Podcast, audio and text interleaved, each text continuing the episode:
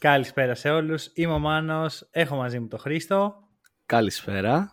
Και αυτό είναι το season finale του Hack and Roll. Επιτέλους καταφέραμε να φτάσουμε σε ένα επεισόδιο που θεωρούμε ικανοποιητικό για να κλείσει τη σεζόν. Και είναι το Eurostep νούμερο 22. Ε, για όποιον το αρέσει να μετράει. Και δυστυχώς, για ακόμα μια φορά, πρέπει να ξεκινήσουμε το επεισόδιο και να πούμε ότι δεν θα μιλήσουμε για το μεγάλο θέμα της επικαιρότητας, το οποίο τυχαίνει πάλι να είναι κάτι τραγικό. Και μάλιστα, ξέρεις, άλλες φορές είναι πράγματα τα οποία δεν αφορούν καθόλου τα θέματα του podcast. Αυτή τη φορά είναι θέμα οπαδικής Πέθανε ένας άνθρωπος, άλλοι άνθρωποι είναι τραυματισμένοι. Συγχαρητήρια για ακόμα μια φορά ε, στους υπεύθυνους. Και ο λόγος που δεν θα μιλήσουμε είναι γιατί αυτό που λέμε πάντα, το podcast δεν είναι εδώ για να ασχολείται με αυτά τα θέματα και να τους δίνει αξία που δεν θα, εννοείται ότι πρέπει να γίνει τη συζητήση για αυτά, αλλά δεν θα τις κάνουμε εμείς. Παρ' όλα αυτά το ζήτημα δεν παραγράφεται επειδή δεν το συζητάει κάποιος, ίσα ίσα έγινε και πρέπει να γίνουν πράγματα γι' αυτό. Και έτσι θα ξεκινήσει το σημερινό επεισόδιο. Ε, το podcast προτιμάμε να το έχουμε σαν μια πόρτα διαφυγής από τα προβλήματα, να σου το πω έτσι, που προσπαθούμε να το κρατήσουμε όσον αφορά τον αθλητισμό και μόνο την καλή του πλευρά, όπως έχουμε ξαναπεί και σε άλλα θέματα. Ε, γιατί αυτά δυστυχώς ανήκουν στον αθλητισμό πλέον στην Ελλάδα, έχουν πάρει τεράστια έκταση. Ελπίζουμε σε κάποια λύση στο μέλλον Καλά. Έχω αρχίσει να... Βασικά ξέρεις τι μου τη δίνει; Ότι αυτό το disclaimer, το παιδιά έγινε κάτι σοβαρό, πρέπει να το θυμόμαστε, αλλά δεν θα μιλήσουμε γι' αυτό. Από εκεί που το κάναμε, ξέρω, μια φορά το χρόνο, τώρα έχει γίνει μια φορά το τρίμηνο. Ναι. Ε, κάπου όπα, παιδιά, έλεος. Πραγματικά έλεος. Ε, δηλαδή, λίγο ντροπή. Και πιστεύω ότι αυτοί που πρέπει να νιώσουν ντροπή ξέρουν πολύ καλά ποιοι είναι. Ε, και εντάξει, είναι και λίγο άβολο γιατί έχουμε πει ότι θα κάνουμε μια μεγάλη ανακοίνωση σήμερα και όντως θα γίνει γιατί το υποσχεθήκαμε, αλλά ξέρεις, είναι λίγο άβολη η θέση που πρέπει να την κάνουμε. Παρ' όλα αυτά, ας αφήσουμε πίσω μας το, ε, τη θλιψη και ας πάμε στο μπασκετάκι που, στο μπασκετάκι που θέλουμε τουλάχιστον. Άμπρα. Αλλά πάμε πρώτα σε θέματα του hack and roll. Τον περασμένο μήνα είχαμε μεταγραφές, ιστορίες. Πιστεύω ότι όποιος ακούει λίγο hack and roll μέσα στην εβδομάδα του έχει λίγο hype για την επόμενη σεζόν. Καταλαβαίνει ότι ανεβαίνει το πράγμα. Γίνονται πραγματάκια πίσω από τη σκηνή. Και τώρα θα ανακοινώσουμε Βασικά θα, θα πω κάτι σημαντικό για να έρθει μετά η ανακοίνωση που θα, που σχεδιά, για το τι σχεδιάζουμε για το χρόνο, ένα από τα μεγάλα σχέδιά μας. Ε, αρχικά buy me a coffee, να το πω εδώ πέρα. Το, η αλήθεια είναι ότι τελευταία είναι λίγο on and off το buy me a coffee. Υπάρχει, πάντα μπορούσατε να στηρίξετε το podcast, αλλά δεν το αναφέραμε και ο λόγος είναι ότι ε, λόγω και με τις αλλαγές αυτές που συνέβησαν δεν ξέραμε πώς ακριβώς θα πρέπει να διαχειριστούμε το buy me a coffee. Αυτό που αποφασίσαμε εν τέλει είναι να το κρατήσουμε, είναι να έχετε την ευκαιρία να στηρίξετε το podcast κερνώντας το καφεδάκι μας. Όλοι πίνουμε καφέ από τα νέα μέλη, να, να πούμε εδώ. Οπότε, ξέρετε, τέσσερα μέλη, τέσσερα καφεδάκια, τυχαίο Τουλάχιστον θα πω τέσσερα. Αυτό. Κάποιοι πίνουν και παραπάνω από ένα. Έχουμε και κάποιους εθισμένους εδώ. Όλοι δηλαδή. λοιπόν, τι γίνεται όμως, τι, τι γίνεται, πού θα πάνε αυτοί οι καφέδες, δηλαδή, πού θα τους πιούμε τους καφέδες; Mm. Του καφέδες, παιδιά, σκοπεύουμε να τους πιούμε στο Βερολίνο γιατί φέτος το Βερολίνο έχει Final Four στο οποίο το hack and roll σκοπεύει να είναι.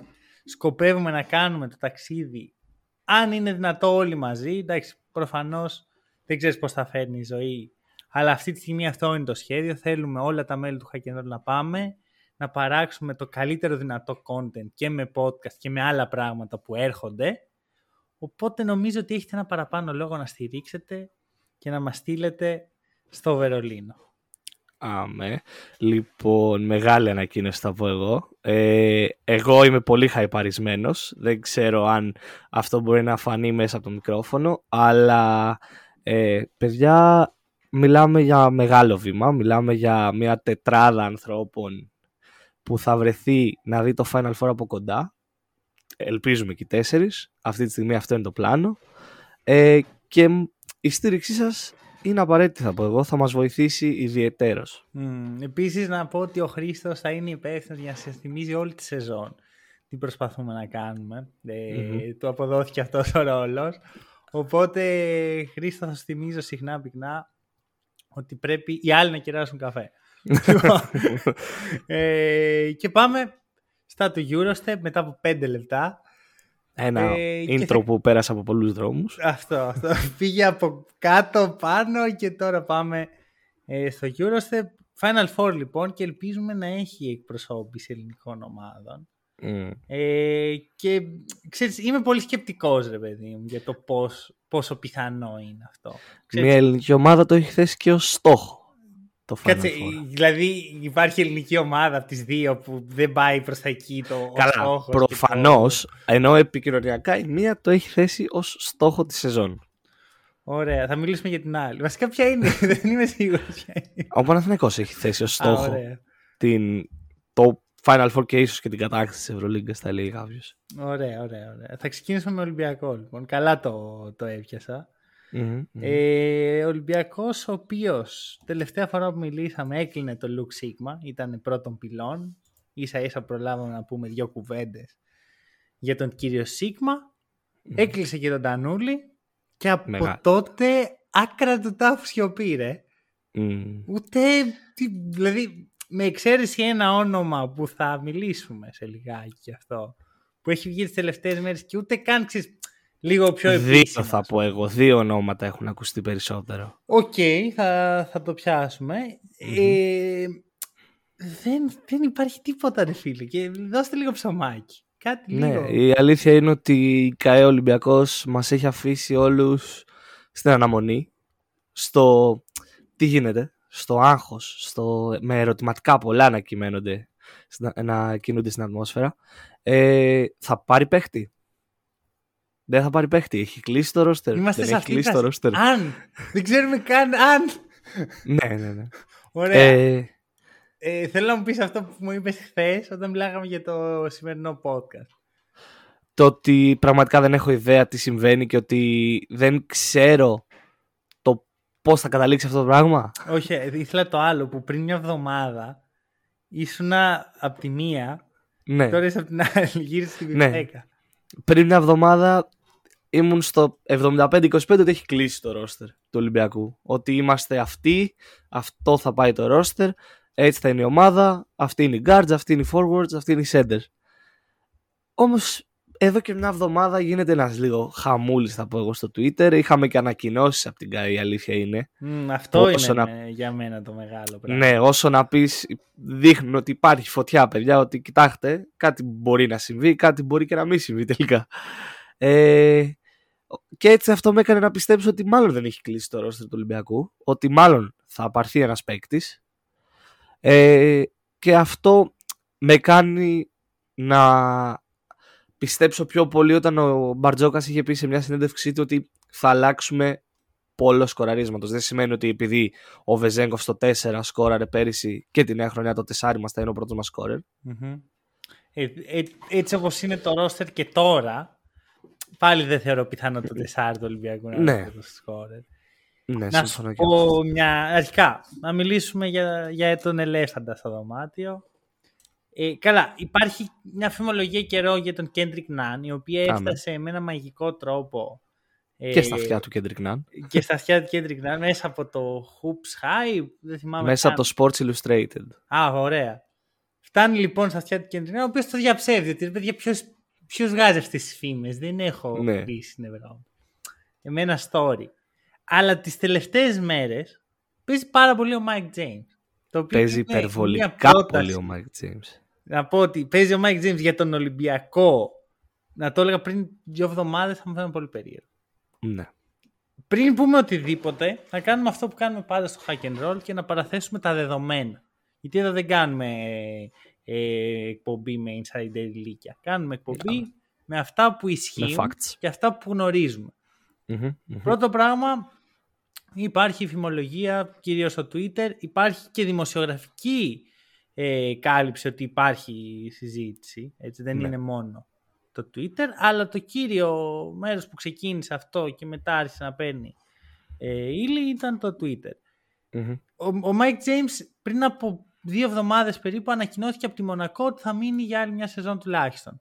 Ναι, ότι, Όταν ότι έληξε έκαναν. το ε, NBA buyout του. Ναι, ότι έληξε το NBA bio του, άρα κάνουμε ο- accept το option του, κα- ε, trigger το option. Πρακτικά έχει συμβόλαιο. Ναι. Και ο Ολυμπιακός είπε ότι δεν ασχολιό- ασχολούμαστε με παίχτες με συμβόλαιο. Μμμ. Έχοντας λοιπόν αυτά τα δεδομένα, πόσο πιθανό θεωρείς να δεις τον Mike James στο- στον πειραιά του χρόνου; Ε, θα βάλω άλλα δύο δεδομένα στη συζήτηση που έχουμε μετά, τις σημερινές, μετά τα σημερινά reports. Η Μονακό είναι πολύ γεμάτη στα guard. Είχε Σωστό, παίξει και τον σωστό. Kemba Walker, ε, ίσως το μεγαλύτερο signing της off-season μέχρι τώρα όσον αφορά την Ευρωλίγκα. Καλά, για μένα όχι. Για μένα Ένα από είναι τα μεγαλύτερα. οριακά Να τα αφήσουμε top εκεί. πέντε. Ή Οριακά. Να τα αφήσουμε, αν τα αφήσουμε ωραία- ένα από τα μεγαλύτερα. Ναι. Ωραία. Χαίρομαι γι' αυτό. Χαίρομαι που συμφωνούμε. Και ταυτόχρονα βγαίνει σήμερα, ε, βγαίνουν reports ότι ασχολείται και με τον Corey Higgins. Την περίπτωση του Corey Higgins. Υπάρχει τέτοιο report. Ναι, Κάτσε. ναι. Report, report ή report ε, αυτή. Αυτό είναι. Λουίτζι Αλεξάνδρη και αυτούς. Από δημοσιογράφους Ιταλούς. Όχι, κανονικού. Κοίτα, υπάρχουν δύο κατηγορίες Ιταλών δημοσιογράφων. Ναι, Εδώ ισχύει. ήρθε η ώρα να το πω κάποια στιγμή σε podcast αυτό. Άμα δείτε, παιδιά, Ιταλό δημοσιογράφο στο Twitter, μεγάλη προσοχή. Ναι, και αυτή τη Δηλαδή- στιγμή εγώ κάνω αυτό το λάθος τώρα που το λες. Είναι, είναι coin flip. Είναι ή είμαι. ή δεν υπάρχω, ρε παιδί μου, δεν είμαι καν υπαρκτό πρόσωπο. Ναι. Ή είμαι, δουλεύω, ξέρω εγώ, στα μεγαλύτερα δημοσιογραφικά site ε, μπασκετικά της Ευρώπης. Και αυτή τη στιγμή μου ξεφεύγει το όνομα. Ήταν Ωραία. ο Ανδρεάνη, ήταν ο Αλεξάνδρη. Anyway. Ε, λέω δύσκολα ονόματα αυτή τη στιγμή. ναι. Βάζω το χέρι μου στη φωτιά. Α το αφήσουμε αυτό. Α τα αφήσουμε το ότι ασχολείται με τον Higgins. Ε, Μπορεί να ασχολείται, δεν το γνωρίζω. Δηλαδή, μη- μη- μιλάμε για τη Μονακό έτσι, ασχολείται με όλους. Ναι. ναι, ισχύει. Είναι όπλουτη της Ευρωλίγκας. ε, οπότε οι πιθανότητες νομίζω ότι είναι εκεί. Ο Mike Άρα- James. Άρα δίνεις, ε, πώς, δώσε με ένα, ένα αριθμό. Ποσοστό. Κοντά, ποσοστό ρε παιδί μου, κατά προσέγγιση. 40%. Hot take. Το βάζω ψηλά. Το βάζω Είναι ψηλά. πολύ Νιώ- hot. Και- και- Νιώθω και- ότι είναι ψηλά. και- Εντάξει, Ναι. κοίτα να δεις. Έχω εκπαιδεύσει τον εαυτό μου να μην εμπιστεύεται πράγματα, ωραία. Μμ. Δηλαδή, εγώ από τη φύση μου είμαι αρνητικός σε τέτοιες ειδήσεις. Δηλαδή, όταν ε, έσκασε η φήμη για το Χουάντσο στο Παναθηναϊκό, λέω χα. Ναι, καλά, ξέρεις, είναι αυτό που το κοροϊδεύεις τελείως. Είσαι και σε πιο ιδιωτικές συζητήσεις, είμαι πολύ πιο απόλυτος σε τέτοια θέματα. Δεν πρόκειται να γίνει με τίποτα. Ναι. Οπότε σίγουρα δεν είμαι προς, τα, προς τη δικιά σου κατεύθυνση. Δεν το αποκλείω. Ξέρεις, στη φετινή Ευρωλίγκα με όλα όσα έχουν γίνει κρατάω πάντα μικρό καλάθι. Δηλαδή, με όλα όσα έχουν γίνει μεταξύ του Σάσα Ομπράντοβιτς, του Mike James μεταξύ τους, με το ότι η Μονακό φέρνει τον Κέμπα Walker, με το αβέβαιο το αν ο James θα είναι βασι- starting, θα είναι starting Μμμ. shooting guard, θα είναι starting small forward, δεν ξέρουν καν τι κάνουν στο Μονακό αυτή τη στιγμή. Το θεωρείς αβέβαιο ο Mike James να πήγε με τους ατζέντιδες τους και να, του- και να είπανε στη διοίκηση της Μονακό έως εδώ. Κοίτα, δεν το θεωρώ απίθανο. Βέβαια, απ' την άλλη, εγώ έχω πάντα στο μυαλό μου το εξής: Ότι ο Mike James με κάποιο μαγικό τρόπο καταφέρνει να τσαντήσει όλους τους προπονητές του και εν τέλει να φύγει σχεδόν από όλες τις ομάδες του με κάποιο τρόπο. Από τότε που ήταν στο Παναθηναϊκό ισχύει αυτό μέχρι και σήμερα που και με τον Σάσα Ομπράντουφ δεν έχει καλές σχέσεις.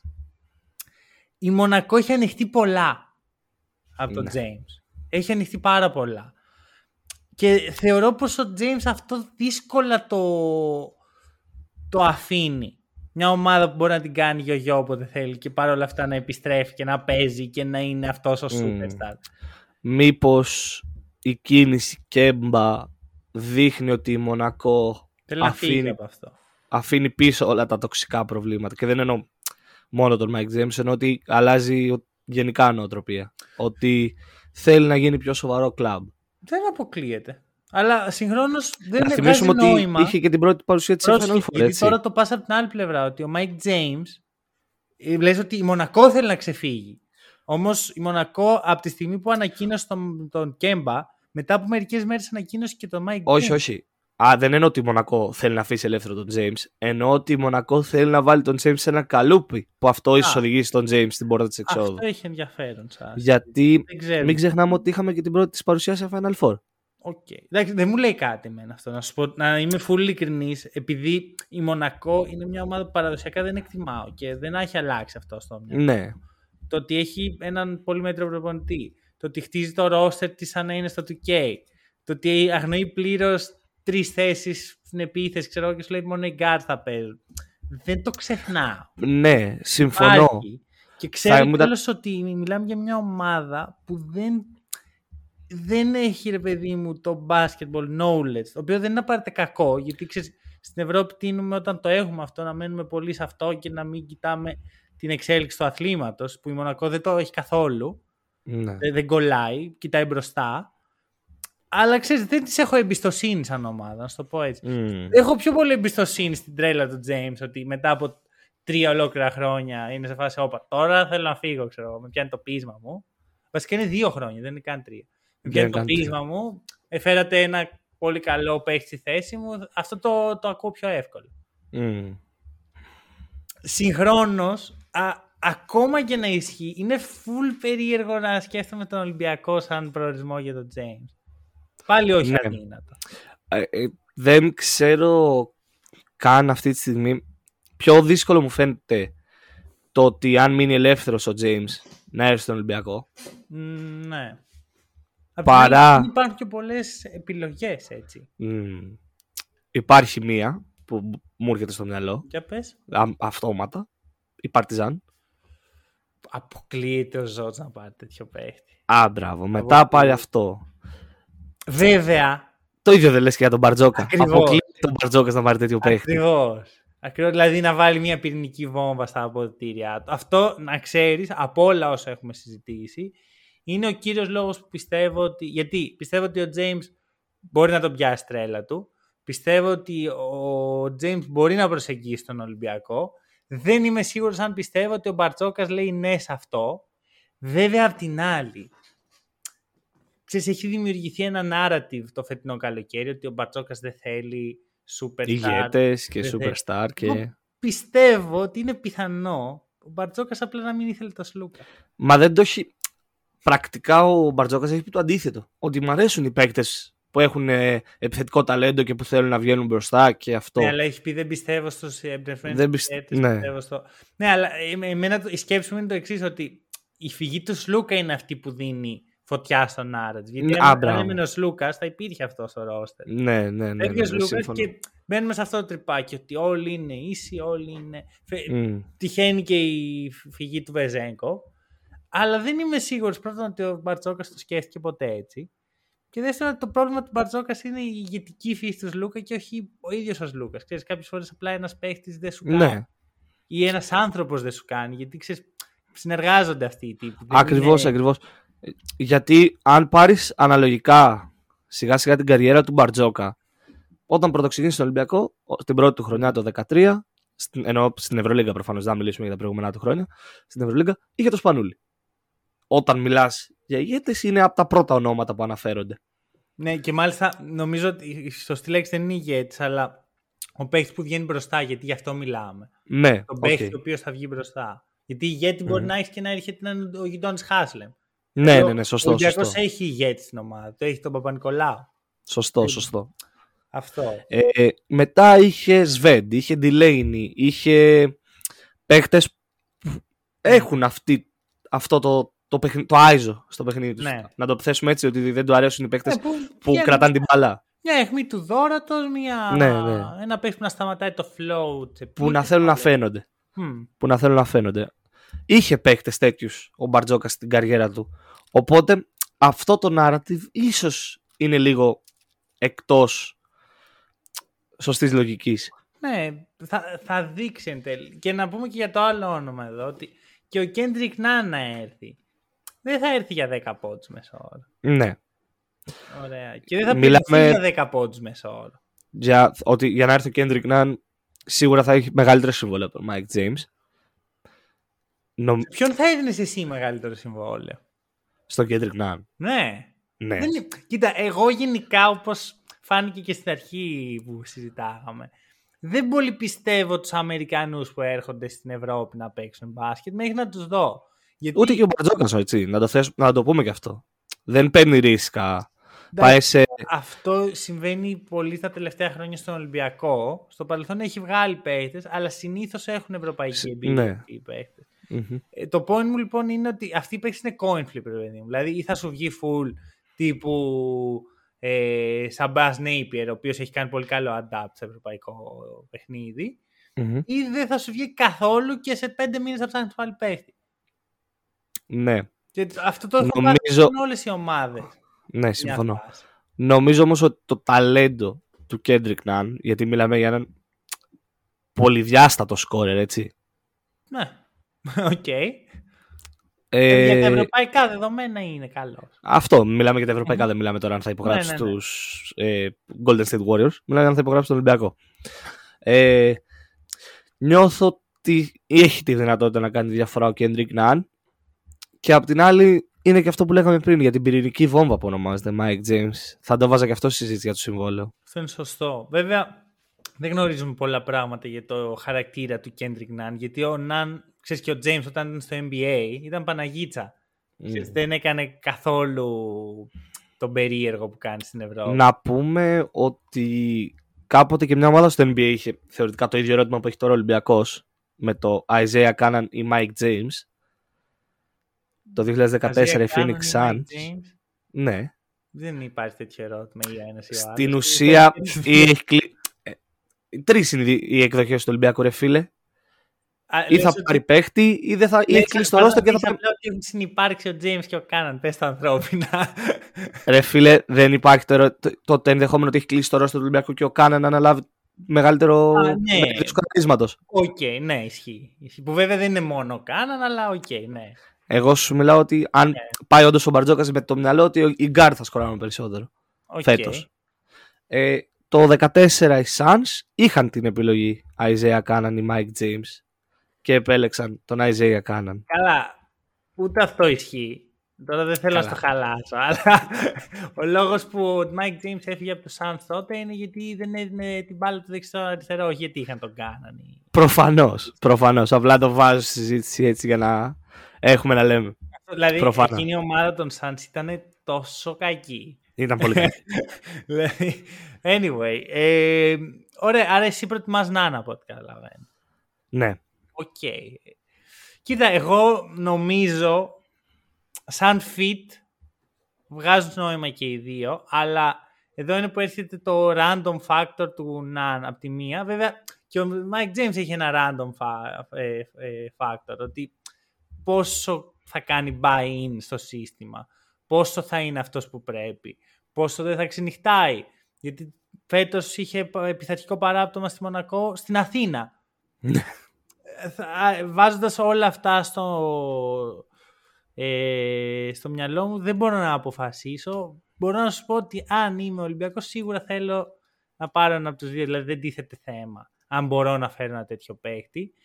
Απ' την άλλη θα σου πω ότι δεν έχει λόγο να πάρει παίχτη ο Ολυμπιακός άμα δεν αξίζει αυτός ο παίχτης. Ακριβώς. Συμφωνώ και εγώ σε αυτό. Συμφωνώ και εγώ σε αυτό.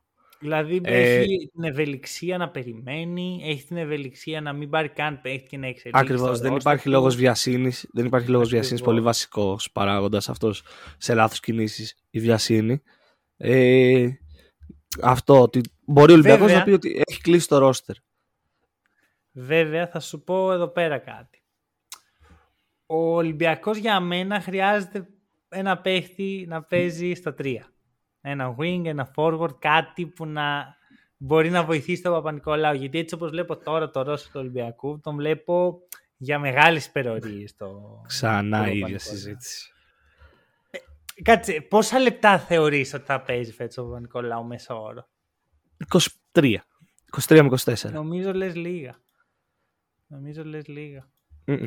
Πιστεύω ότι θα παίζει, άμα δεν αποκτηθεί παίχτης ο οποίος μπορεί να πατήσει τα παπούτσια του, Ναι. ε, και ενώ δεν μου αρκεί να πάρει παίχτη και να ανεβαίνει ο Μακίσικ, θέλω κανονικό παίχτη, θα παίζει πάνω από 25 ε, και θα Ε, πλησιάζει τα 27 Και αυτό άμα ξεκινήσει τη σεζόν έτσι είναι μεγάλο πρόβλημα. Γιατί δεν θα την τελειώσει έτσι τη σεζόν ο Παπα-Νικολάου εύκολα. Είναι, παίζει να είναι το τέταρτο σερί podcast σε τέσσερα σερί χρόνια που, που κάνω ευρωπαϊκά podcast που ξεκινάω και λέω ότι το X Factor του Ολυμπιακού είναι η κατάσταση του Παπα-Νικολάου. Και είναι η μοναδική χρονιά που είμαι 100% σίγουρος ότι ο Παπα-Νικολάου είναι εκεί που πρέπει. Αλλά ο Ολυμπιακός δεν, εδώ είναι ευθύνη της ομάδας γιατί δεν τον ε, στηρίζει όσο πρέπει. Πόσα λεπτά έπαιξε ο Παπα-Νικολάου, έπαιζε μέσα ο Παπα-Νικολάου φέτος; Δεν το γνωρίζω αυτό. Αν έχεις έτσι, έτσι, μια εικόνα. Δεν το γνωρίζω αυτό. Ο, ο Παπα-Νικολάου φέτος έπαιζε 25 λεπτά. Αρκετά. Δεν νομίζω ότι ούτε θα αυξηθούν. Άκου όμως, άκουσέ με. Πρώτον, ο Παπα-Νικολάου έχει δύο πάρα πολύ γεμάτη σεζόν στην πλάτη. Ναι. Δεύτερον, φέτος ο Γόκαπ με τον τρόπο που χρησιμοποιούνταν πέρσι δεν μπορεί να χρησιμοποιηθεί φέτος. Γιατί ο Γόκαπ έχει στιγμές που είναι αρνητικός στην επίθεση λόγω του σούτ του. Το οποίο σημαίνει ότι δεν είναι τόσο εύκολο να βάλει το Γόκαπ 30 λεπτά να καλύψει. Γιατί ουσιαστικά αυτός κάλυπτε το, το παπανικό λαό όσο δεν έπαιζε ο, ο Κώστας. Όχι απαραίτητα. Οπότε εδώ θα σου πω τι γίνεται στο δικό μου μυαλό είναι το μεγάλο πρόβλημα του φετινού Ολυμπιακού, αλλά καλύπτεται και θα το εξηγήσω. Ο Γόκαπ φέτος δεν θεωρώ ότι μπορεί να πιάσει τα επίπεδα τα περσινά. Και ο λόγος είναι ότι δεν έχει δίπλα του τον καλύτερο gravity παίχτη στη Λίγκα, που πλέον δεν είναι στη Λίγκα, είναι στο NBA, τον Σάσα Βεζέγκο. Όσο ήταν μαζί στο παρκέ, δεν υπήρχε κανένα άγχος παρά μόνο όταν κατάφερε να, κάνει, να κλείσεις το Βεζνέγκοφ με έναν πολύ καλό αμυντικό για τα επίπεδα της EuroLeague. Μόνο πέντε αμυντικοί μπορούν να το κάνουν αυτό consistently για, για ένα ολόκληρο ημίχρονο. Όχι για ένα μάτι, για ένα ημίχρονο. Ωραία. Είδαμε όμως ότι όταν ο Νάιτζελ Hayes έπαιξε 40 λεπτά πάνω στο Βεζέγκο, ότι ο, ο Γόκαπ δυσκολεύτηκε. Με τη Φενέρ τώρα αυτό, στα playoff. Που ναι. ο Γόκαπ ήταν το μεγάλο πρόβλημα του Ολυμπιακού στην επίθεση. Καταλήγουμε λοιπόν σε ένα σενάριο στο δικό μου μυαλό που ο Γόκαπ θα παίζει γύρω στα 20 με 22 λεπτά. Όχι αρκετά για να καλύψει και τον Παπανικολάου. Θεωρώ ότι είναι πολύ λίγα αυτά που λες. Γιατί; Γιατί άμα θεωρείς ότι ο Παπανικολάου θα παίξει 27, ναι. νομίζω ότι ο Γουόκαπ θα είναι εκεί. Εγώ νομίζω ότι ο Γουόκαπ θα είναι στα 27-28 λεπτά. OK, okay, αλλά εδώ καταλαβαίνεις το ζήτημα που μπορεί να δημιουργηθεί στην επίθεση. Δηλαδή με το που βάλεις μέσα Walkup, σίγμα και έναν από τους δύο ψηλούς, έχεις μεγάλο θέμα στο σουτ. OK. Okay. Ενώ με Williams Goss μέσα, ο οποίος δεν είναι τόσο καλός αμυντικός, αλλά είναι πολύ καλύτερος, πολύ πιο ολοκληρωμένος επιθετικά. Και με Κάναν, και πιθανώς και με παίχτη που θα αποκτηθεί. Εκεί αλλάζει το πράγμα, γιατί η επίθεση του Ολυμπιακού είναι ωραιότατη αλλά εκεί χρειάζεται τον Παπανικολάου για να κλειδώσει την άμυνα και να έχει το two-way χαρακτήρα που θες. Πόσο πιστεύεις ότι ήταν το ποσοστό του walk-up στο τρίποντο τη φετινή σεζόν; 35? Ακριβώς. Πόσο ήταν του Williams Goss? 36? Ε, ένα λεπτάκι να το βρω. δεν, είμαι, δεν το έχω και κατευθείαν μπροστά μου. Έπρεπε να κάνω λίγο το σκέφτομαι. Ναι, ναι, ναι. 37. Άρα παρόλα αυτά και, να, και το ίδιο να ήταν, άμα τους δεις, δεις μισό παιχνίδι του ενός και μισό του άλλου, ξέρεις ποιος είναι καλύτερος σου και ποιος όχι. Όχι από τον τρόπο που σουτάρει, αλλά από τον τρόπο που τον αντιμετωπίζει η άμυνα. Η άμυνα. Δεν θα πας under εύκολα στον ε, Williams Goss. Θέλει πολύ θράσος για να το κάνεις αυτό. Συμφωνώ, γιατί έχει, είναι more confident στο shoot του. Δεν είναι, ο... είναι καλύτερος σουτέρ απλώς. Οκ. Okay. Ε, κοίτα, για τον, το πρόβλημα που ανακαλύπτει στην εύρυθμη του Ολυμπιακού, εγώ δεν το βλέπω η αλήθεια είναι. Οκ. Okay. okay. Άρα εσύ αλήθεια... βλέπεις δεύτερη καλύτερη επίθεση στη Λίγκα, γιατί αυτό ήταν πέρυσι ο Ολυμπιακός. Ε, ζορίζει το πράγμα τώρα αν θα πω ότι είναι η δεύτερη καλύτερη επίθεση και στη Λίγκα. Αν όχι αυτό, βλέπεις με, με τον... Βασικά, για μένα η ερώτηση δεν είναι αν ο Ολυμπιακός μπορεί να είναι η δεύτερη καλύτερη ε, επίθεση στη Λίγκα, γιατί αυτό εξαρτάται. Ναι. Μπορεί όμως ο Ολυμπιακός να είναι και η δεύτερη καλύτερη επίθεση και η δεύτερη καλύτερη άμυνα στη Λίγκα, γιατί αυτό ήταν πέρυσι ο Ολυμπιακός. Ναι, και αυτό ήταν. Γιατί σε ρωτάω. Γιατί μιλάμε για ένα σενάριο που θα παίζει πολλά λεπτά ο Παπα-Νικολάου και πολλά λεπτά ο Γόκαπ. Ξαναλέμε. Ή δι- αρκετά λεπτά, πα- πο- πολλά ο Γόκαπ και αρκετά ο Παπα-Νικολάου. Ναι, δεν βλέπω το να είναι και οι δύο στο 25 ότι θεωρείται πολλά λεπτά ή αρκετά λεπτά. Όχι. Νομίζω ότι Όλη τη σεζόν, έτσι. όλη τη σεζόν. Αν ο Παπα-Νικολάου είναι στο 23 λεπτά με 25 τον αγώνα, που εκεί τον κόβω εγώ να είναι αυτή τη στιγμή. Απλά εσύ επιμένεις ότι ο Μακίσικ δεν είναι τριάρι, άρα δεν μπορεί να παίξει 17 λεπτά στο 3. Ναι, ναι, ναι. Ναι, ε, το, βε- το, αυτό ακούγεται όλη την ώρα πίσω από τη συζήτηση. Απλά για να Δεν το καταλαβαίνει και πιστεύω, ο κόσμος. γιατί- Να σου πω κάτι. Φάνηκε κιόλας ότι προς το τέλος της σεζόν, όταν ε, ο Μακίσικ έμπαινε στη θέση του Παπανικολάου, ο Ολυμπιακός αμυντικά τα έβρισκε σκούρα. Και στο Αμυντικά. τέλος της σεζόν ήταν εκεί που. Ναι. Α, οκ. Είναι εκεί που Ε, τα έβρισκε σκούρα και είναι εκεί που μετράει στο τέλος της σεζόν. Ναι, γιατί 9 στις 10 φορές όταν έπαιζε ο Μακίσικ στο 3 δεν είχε μαζί του καλό αμυντικό στα γκάρτ. Οκ. Άρα εσύ Γιατί λες ήταν ότι το θα... Λούκας Λαρεντζάκης. ο, ο Λαρεντζάκης είναι κακός αμυντικός; Δεν είναι επίπεδου Γκος, Κάνααν ή Walkup. Είναι, εγώ θεωρώ ότι ο Λαρεντζάκης δεν είναι χειρότερος από τον Κάνααν ή τον Γκος. Καλά, από τον Γκος μπορεί, από τον, από τον Κάνααν γιατί να είναι κα- χειρότερος. Όλος είναι ένα 80 ρε. Μην τρελαθούμε τώρα. δε. Δηλαδή Και α, συν- ένα ψηλό γκάρτ να βάλεις πάνω του, που έχει Και θέμα. συν και για, το, και για τη θέση 5. Ότι ο Ολυμπιακός δεν ήταν με Μιλουτίνο Φαλ όταν έπαιζε ο Μακίσικ μέσα. Εντάξει, εδώ μπορώ να ξεκινήσω μια ακόμα συζήτηση που θα την κάνουμε τέτοια εποχή τον Σεπτέμβρη, ότι πριν, ξεκινάει, πριν την, αρ- την έναρξη της σεζόν, που θα σου πω ότι δεν είμαι βέβαιος ότι το Μιλτίνο Φάλ είναι καλύτερο Ναι. αμυντικά, γιατί είναι λιγότερο versatile. Άσχετα αν σαν μονάδα ο Μιλουτίνοφ είναι τρεις φορές ο, ο Τίνο Μπολομπό και ο Μπλακ μαζί. Ναι.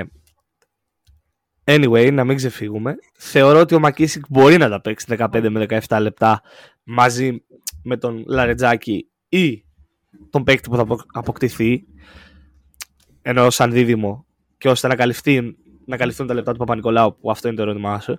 Απ' την άλλη όμως καταλαβαίνω το πρόβλημα που λες ότι δημιουργείται όταν υπάρχει Walkup, Μακίσικ, Σίγμα, Μιλουτίνοφ ή Φαλ.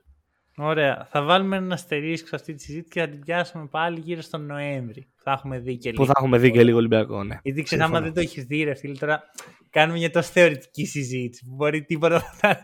Ναι, που μπορεί να βγει ο Ολυμπιακός και να παίζει με βασικό τον Πίτερ στο 3. Ωραία, να σου κάνω μια ερώτηση για να συνδέσω με το επόμενο θέμα.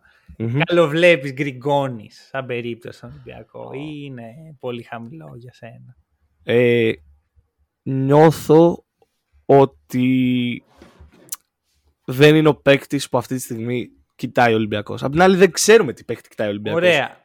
Θα σου κάνω άλλη ερώτηση. Μίχαλιουκ έβλεπες στον Ολυμπιακό; Θα σ' άρεσε τώρα; Όχι. Οκ. Ε, Δηλαδή Όχι. για μένα, ας πούμε, στο μυαλό μου, για να δεις πώς σκέφτομαι, ο Μιχαϊλιούκ ίσως είναι Το perfect το fit. perfect fit. Ναι. Που βέβαια είναι και για τον Παναθηναϊκό το perfect fit. Εσύ, ο- εσύ οδηγείς με το μυαλό σου τον Μακίσικ εκτός rotation. Καλά, κοίτα. Ποτέ δεν ήμουν ο μεγαλύτερος φαν του Μακίση. Ποτέ δεν ήμουν ο μεγαλύτερος φαν των παιχτών που παίζουν κυρίως με τα χαρακτηριστικά τους και όχι με το μπασκετικό τους IQ. Ε, οπότε... Οπότε... Τον, τον υποτιμάς λίγο τον Μακίσικ και δεν εννοώ από άποψη ταλέντου ή κάτι τέτοιο, εννοώ από άποψη μπασκετικό IQ. Δηλαδή, εσύ βλέπεις Μακίση και λες: Πω, πω, κάτσε να δούμε. Καλά, εδώ πέρα δεν είναι το και ο- masterclass, το μπασκετικό. Όχι, αλλά έχουμε δει ότι σε παιχνίδια που δεν του βγαίνει το σκοράρισμα μπορεί να γίνει και πόλου δημιουργία. Έχω δει και δημιουργό Μακίσικ. Οκ. Μου επιτρέπεις να το αφήσω ασχολίας και να το πιάσουμε και αυτό του Νοέμβρη. Γιατί Ναι, απλά νιώθω ότι μιλάς για τον Μακίσικ όπως θα έπρεπε να μιλάς για τον Λαρετζάκη. Και εδώ είναι που σε χτυπάω στην καρδιά τώρα. Κοίτα, ξέρω ότι το, το, λέω ότι ο Λαρτζάκης έχει δεφορμαριστεί πολύ καιρό. Ε, το οποίο όταν το λες αυτό πολύ καιρό σημαίνει ότι απλά ο Σο- παίχτης κάτι ναι. που δεν είναι και τόσο. Να δώσουμε λίγο χρόνο στο Λαρετζάκη να το συζητήσουμε και αυτό. να δώσουμε λίγο χρόνο στο Λαρετζάκη, αλλά όχι στο Μακίσικ. Στο Μακίσικ τον έχουμε δει. Αυτό, ξέρουμε τι, τι κάνει ο Μακίσικ. Ο Λαρετζάκης πέρσι είδαμε δύο διαφορετικούς παίχτες. Είδαμε τον τέλειο ε, off the bench τύπο ο οποίος δίνει μέσα άμυνα και, και άλλα πράγματα στην επίθεση. Και στο δεύτερο μισό είδαμε ένα παίχτη που δεν μπορούσε να πατήσει το παρκέ. Αυτό, Γι' αυτό δεν ξέρω ποιος είναι ο Λαρετζάκης. Προφανώς okay. κάτι στη μέση. Σου αφήνω το χρονικό περιθώριο. Σου δίνω το Ωραία. benefit of the doubt και σε αφήνω να το σκέφτεσαι. Να, έχεις αυτό το, να σε βασανίζει αυτό το ερώτημα. Αν παίχτη ο Ολυμπιακός, ποιος θα βγει εκτός rotation, Μακίση και ο Λαρετζάκης. Ωραία. Άκουσέ με τώρα. Άκουσέ με τώρα. Λοιπόν, κλείσαμε το προηγούμενο podcast για τον Παναθηναϊκό και λέγαμε ότι καλά τα, τα έχουν κάνει. Το θέμα είναι τώρα τι κάνει ο Παναθηναϊκός. Τώρα αρχίζουν τα δύσκολα. Δεν πιστεύω προσωπικά ότι θα μπορούσε ο Παναθηναϊκός να έχει πάει καλύτερα το πράγμα. δηλαδή, άμα με, που από τη φύση μου ξαναλέω σε αυτά τα θέματα τα μεταγραφικά δεν είμαι ο πιο αισιόδοξος. Άμα με έκανες φούλε αισιόδοξο, τέτοιο πράγμα δεν μπορούσα να σου, να σου γράψω. Δηλαδή. Εντάξει, νομίζω ότι υπάρχει λίγο υπερβολή εδώ πέρα. Κοίτα, αλλά, αλλά, αλλά, αλλά. Είπες πριν, α, ωραία. Πες, πες. Κλείσαμε το προηγούμενο επεισόδιο Eurostep μιλώντας για τον Παναθηναϊκό και η πρώτη κίνηση του Παναθηναϊκού μετά το Eurostep ήταν ο Kyle Guy που αν μετά εκείνη τη στιγμή γινόταν επεισόδιο δεν θα έλεγες αυτά που λες τώρα. Τι εννοείς; Εγώ ξέρω. Έχω από την μέρα που ακούστηκε Kyle Guy, έχω κλείσει εδώ κόσμο να υποδεχτούμε τον Kyle Guy στο, στην Ελλάδα και στο σύνολο. Έρωτας με Kyle Guy προσωπικά. Μισό, ωραία, να, να εξηγηθώ. Προφανώς δεν θα κάτσω να σου πω Kyle Guy, ο παίχτης, ποιος Mike James και τέτοια μου λες. Μ' αρέσει πάρα πολύ η ιδέα του Kyle Guy. Ένας παίχτης ε, ο οποίος έχει τρομερά επιθετικά χαρακτηριστικά, παίζει off ball, παίζει και on ball. Δεν ξέρω σε τι επίπεδο είναι στην άμυνα, να είμαι ειλικρινής. Δηλαδή δεν μπορώ να το κρίνω γιατί Βλέπεις ένα παίχτη στο Eurocup, το, η Euroleague αμυντικά είναι πολύ πιο δύσκολη λίγα. Πολύ πιο δύσκολη. Ε, και ειδικά στο τακτικό κομμάτι. Περισσότερα καθήκοντα είναι τακτικά. Ε, αλλά το ότι παίρνεις αυτόν τον παίχτη να τον βάλεις στον πάγκο σου να σου δει, και να δεις πού μπορείς να πας με αυτόν, για μένα είναι μια κίνηση που πρέπει να γίνεις σε οποιαδήποτε ομάδα. Είτε αυτή είναι μια ομάδα που χτίζει με λίγα λεφτά όπως ο Παναθηναϊκός πέρσι, ή μάλλον πρόπερσι, είτε μια ομάδα που προσπαθεί να χτίσει για το μέλλον όπως ο Παναθηναϊκός πέρσι, είτε μια ομάδα η οποία χτίζει με πολύ ακριβό budget, γιατί σου ανοίγει τους χώρους για να έχεις μετά πιο ακριβούς παίχτες. Εντάξει, θεωρώ ότι το μεταγραφικό παζάρι του Παναθηναϊκού μέχρι τώρα παίρνει έναν αξιόλογο βαθμό, έναν πολύ καλό μέχρι στιγμής. Ε, γιατί ο Παναθηναϊκός δεν έχει κλείσει το ρόστερ σύμφωνα και με τον GM του. Ε, απ' την άλλη θεωρώ ότι δύο κινήσεις καλύπτουν άλλες μικρολάθος κινήσεις. Οκ, okay, για πες. Δηλαδή πιστεύω ότι η κίνηση του Χουάντσο Χερνανγκόμεθ τεράστια κίνηση. Α, φοβήθηκα ότι θα μου λέει όχι, όχι, όχι. Ξέρεις, ναι, ξεχνώμα, ρε. Και, αρχίζει και γινόταν εδώ. Όχι, όχι. Είναι, τε, είναι απίστευτη κίνηση. Είναι ένας παίκτης που πιστεύω ότι μπορεί να κάνει πολύ εύκολα dominant, dominance στην Ευρωλίγκα. Να σου κάνω μια ερώτηση. Αν σου έλεγα πριν από τρεις μήνες, ποιο θεωρείς πιο απίθανο; Να έρθει ο Σλούκα στο Παναθηναϊκό ή ο Χουάν στο Παναθηναϊκό; Νομίζω θα λέγω Σλούκας. Ναι, εγώ νομίζω ναι. θα λέγα ο Χουάντσο. Όχι γιατί πίστευα ότι υπάρχει η απειροελάχιστη πιθανότητα να κάνει τέτοια κίνηση ο Λούκα, αλλά γιατί ο, το να έρθει Ισπανός παίχτης. Ισπανός από το NBA, στο, ναι. Στη ελληνική ομάδα και μάλιστα από το NBA και μάλιστα αυτή την ηλικία όλο το πακέτο. Mm-hmm, Ρε παιδί μου, θα γέλαγα. Θα σου λέει τι είναι αυτά που μου λέει. Ναι, όχι, όχι. όχι. Νομίζω δεν... ότι είμαστε; Δεν διαφωνώ, δεν διαφωνώ. Ε, από την άλλη, ε, ανέφερες και τη δεύτερη κίνηση την τεράστια, τον Κώστα Σλούκα.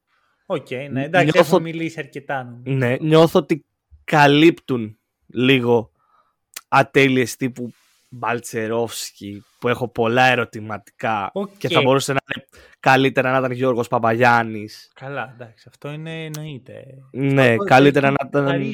Αλλά ναι. στην προκειμένη περίπτωση δεν νομίζω ότι ο Παναθαϊκός μπορούσε να κάνει κάτι άλλο. Συμφωνώ, Φέτος. συμφωνώ. Εσείς πότε μπορούσε να κάνει ο Παναθαϊκός. Πριν δύο χρόνια που λέει «Α, μ, θέλουμε ένα point guard, ε.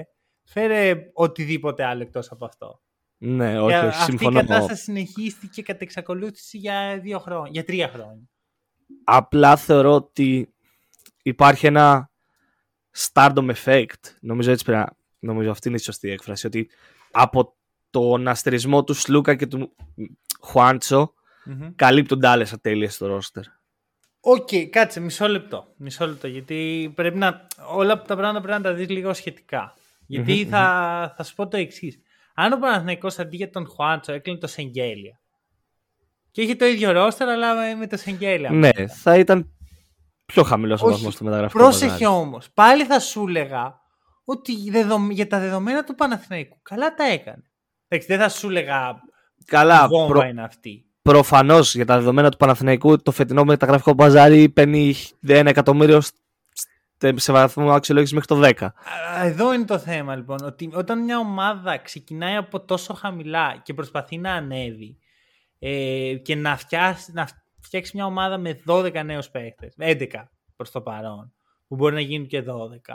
Θα γίνουν 12, σύμφωνα με τα λεγόμενα του Μπετσίροβιτς. Θα, θα σου πω γι' αυτό, θα σου πω γι' αυτό, θα το πιάσουμε σε λίγο. Είναι πάρα πολύ δύσκολο ε, task. Είναι σχεδόν αδύνατο. Που ναι, προφανώς ο ίδιος ο Παναθηναϊκός έφερε τον εαυτό του σε αυτή τη θέση. Αλλά όχι, όχι. αυτό δεν σημαίνει ότι αγνοούμε το γεγονός ότι ισχύει αυτή η συνθήκη. Α, άλλο, αλλού ήθελα να. Δεν ήθελα να το πάω ότι. Ε, να μαυρίσω την Μισό, μεταγραφή όχι, του Σλούκα και του Χουάντσο. Καταλαβαίνω, να, να, στο, να στο πάω. Φτάνει λοιπόν κάποια στιγμή σε κάποια διλήμματα τα οποία ναι. ουσιαστικά αφορούν το άμα θέλω να πάρω ένα παίχτη σε αυτή τη θέση, ας πούμε, φλάση και τα σχετικά ή ένα καλό fit. Ναι. Για μένα το ότι ο Παναθηναϊκός πήγε με την περίπτωση του Μπαλτσερόφσκι, που είναι ξεκάθαρα στοίχημα. Δηλαδή είναι ένας παίχτης ο οποίος δεν, έχει, δεν τον έχουμε δει ποτέ στο υψηλότερο επίπεδο. Mm-hmm. Μπορεί να μετά που φέτος να μην τον ξαναδούμε κιόλας. Και έχει δώσει και buyout για αυτόν. Αλλά τα χαρακτηριστικά του είναι αυτά που θέλει ο Παναθηναϊκός. Άρα δεν μπορώ να το κρίνω σαν κακή κίνηση. Ναι, εγώ το κρίνω από την άποψη ότι θα μπορούσε να είναι κάτι καλύτερο. Τι θα μπορούσε να είναι; Βλέπεις. Δηλαδή, ο Παπαγιάννης είπαμε, έκανε ό,τι μπορούσε ή τουλάχιστον έκανε ό,τι μπορούσε φέτος, γιατί έχει πολύ σημασία αυτό για μένα. Ναι. Είχε ξενερώσει το παιδί, πήγε στη Φενέρ. Θεωρείς ότι θα παίζει περισσότερα λεπτά στο rotation του Παναθηναϊκού ο Κώστα το κούμπο ή ο Μπαλτσερόφσκι; Σίγουρα ο Μπαλτσερόφσκι. Για μένα δεν υπάρχει καν σύγκριση. Ο... Συμφωνώ και εγώ σε αυτό.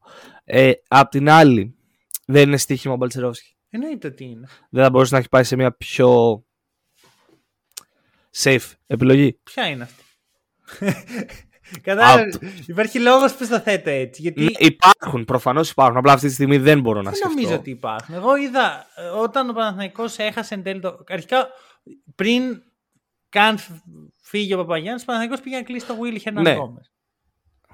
Που ξέρεις, μετά θα μιλάγαμε αλλιώς. Συμφωνώ. Ωραία. Δεν του κάτσε. Πήγε να κλείσει σύμφωνα με report και σύμφωνα και με τον ίδιο τον πρόεδρο του Παναθηναϊκού το Βέσελ. Ναι. Εντάξει, για τα βάρη δεν ξέρω τι παίζει. Δεν, δεν μπω σε αυτή την κουβέντα, αλλά πήγε σε αυτά τα πράγματα. Που και ο Βέσελ, να σου πω την αλήθεια, όσο και να τον λατρεύω σαν παίχτη, δεν είναι τόσο καλό φίλο. Αλλά είναι παιχταράς, οπότε.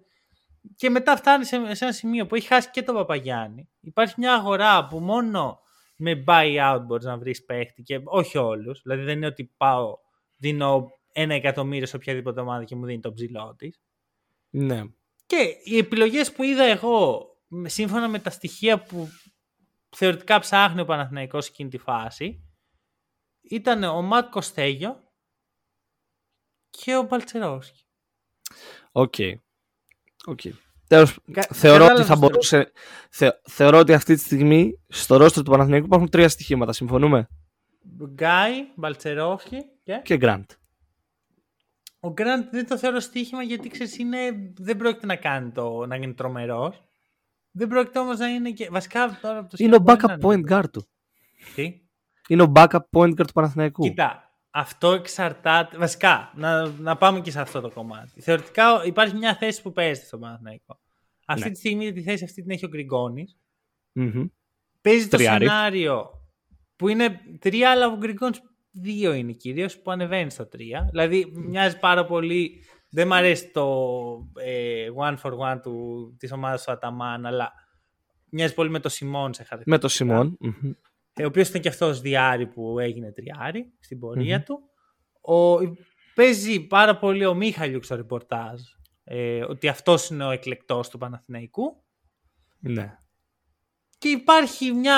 Όχι μόνο στα ρεπορτάζ και από το στόμα του ίδιου του Προέδρου Ε, και εντάξει. του Τζιμ πλέον. Ωραία, ξέρεις, επειδή προσπαθώ να, άμα δεν υπάρχει κάτι επί... βασικά πόσο πιο επίσημο. Όσο πιο επίσημο. Ο Ωραία. Πρόεδρος και ο GM της ομάδας είπαν Ναι, ασχολούμαστε Αλλά με ξέρεις, Μιχάλη. αυτά μπορεί να είναι και mind games. Δηλαδή. Οκ. Ο- Οκ, όσο μπορεί να παίξω DPG Mind Ε, Games. αυτό δεν το ξέρω εγώ, αλλά Anyway, συγχρόνως, ξέρεις, δε- δεν θα μπω σε αυτή τη διαδικασία καν. anyway, anyway. Και μετά ξέρεις υπάρχει η επιλογή Dorsey που για μένα είναι άμ- άμα θες να δείξεις ότι δεν έχεις πλάνο ξέρω πας και φέρνεις τον Dorsey. Ναι. Οπότε άμα πάμε στους δύο πρώτους που μου φαίνονται λογικοί ε, για μένα ουσιαστικά το διάρρη του Παναθηναϊκού ξεκινάει να είναι ο, ο ένας συνδυασμός Βιλντόζα, Γκάι και το, ο παίχτης που θα είναι εκεί ή ο Γκριγκόνης ή ο Μίχαλιου. Ο Μίχαλιουκ στο 2. Ναι. Δηλαδή εγώ προ- πρόβλεψη, πρόβλεψη τώρα ότι η πρώτη πεντάδα του Παναθηναϊκού στην Ευρωλίγκα θα είναι, βασικά παίζει με τον Ολυμπιακό, ε. Ωραία, Ναι, πρώτη ω, πεντάδα του να. Παναθηναϊκού στην Το έχω ξεχάσει Ευρωλίγκα. αυτό. Στο, στη δεύτερη μετά τον Ολυμπιακό, γιατί με τον Ολυμπιακό δεν έχω ιδέα τι θα γίνει. Θα είναι Σλούκας, ε, Μιχαϊλιούκ, Γκριγκόνης, ε, Παπαπέτρου, Χουάντσο Χερνανγκόμεθ και Λεσόρ. Όχι, εγώ πιστεύω ότι ο Παπαπέτρου, ο Παπαπέτρου δεν θα ξεκινάει βασικός. Οκ. Πιστεύω ότι. Γιατί αυτό που ανέφερες είναι μια πάρα πολύ ψηλή πεντα- πεντάδα για το, τα likes του Αταμάν. Δεν, δεν νομίζω ότι ο Αταμάν ξενερώνει με το ύψος. Οκ.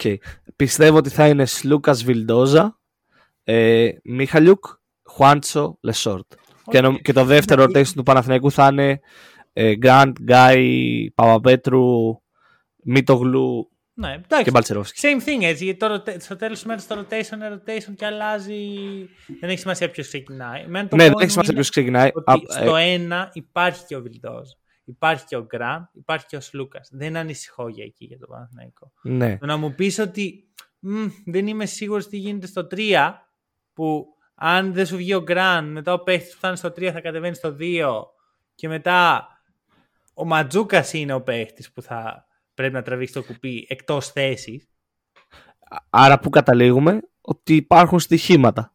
Και ο Γκραντ και ο Γκάι και ο Μπαλτσερόφσκι. Περισσότερο στα guard αυτή τη στιγμή. Εντάξει, απλώς νομίζω Γιατί- το βλέπεις λίγο λάθος ως προς το ότι το βλέπεις σαν κάτι κακό, ενώ για μένα είναι κάτι καλό. Όχι, όχι, δεν το βλέπω σαν κάτι. Θα σου πω, θα σου πω. Α, ε, θεωρώ ότι έχεις περισσότερο μαξιλαράκι ασφαλείας στο 5. Αν ο Μπαλτσερόφσκι δεν σου βγει, μπορεί να παίξει και ο Μίτογλου, ο οποίος είναι σε εξαιρετική κατάσταση όπως είδαμε. Εντάξει, Έχεις κάτι θα τον τον ανοιχτό δούμε, κόμπο. πιστεύω. Θα μιλήσουμε σε λιγάκι εδώ. Θα μιλήσουμε σε λίγο για το Μίτογλου, οκ. Ε, όσον αφορά στους κοντούς, στα guards, θεωρώ ότι τα 4 που έχει αυτή τη στιγμή ο Παναθηναϊκός, Μμμ, 4,5, 4,5 με τον Γκριγκόνης, μμμ. οι δύο είναι στοίχημα. Εντάξει. Οπότε, Πάλι και δεν δεν το θεωρώ, βλέπ- πάλι δεν το δύσκολο- βλέπεις σωστά. θεωρώ- Γιατί θεωρώ ότι είναι Το ίδιο απίθανο.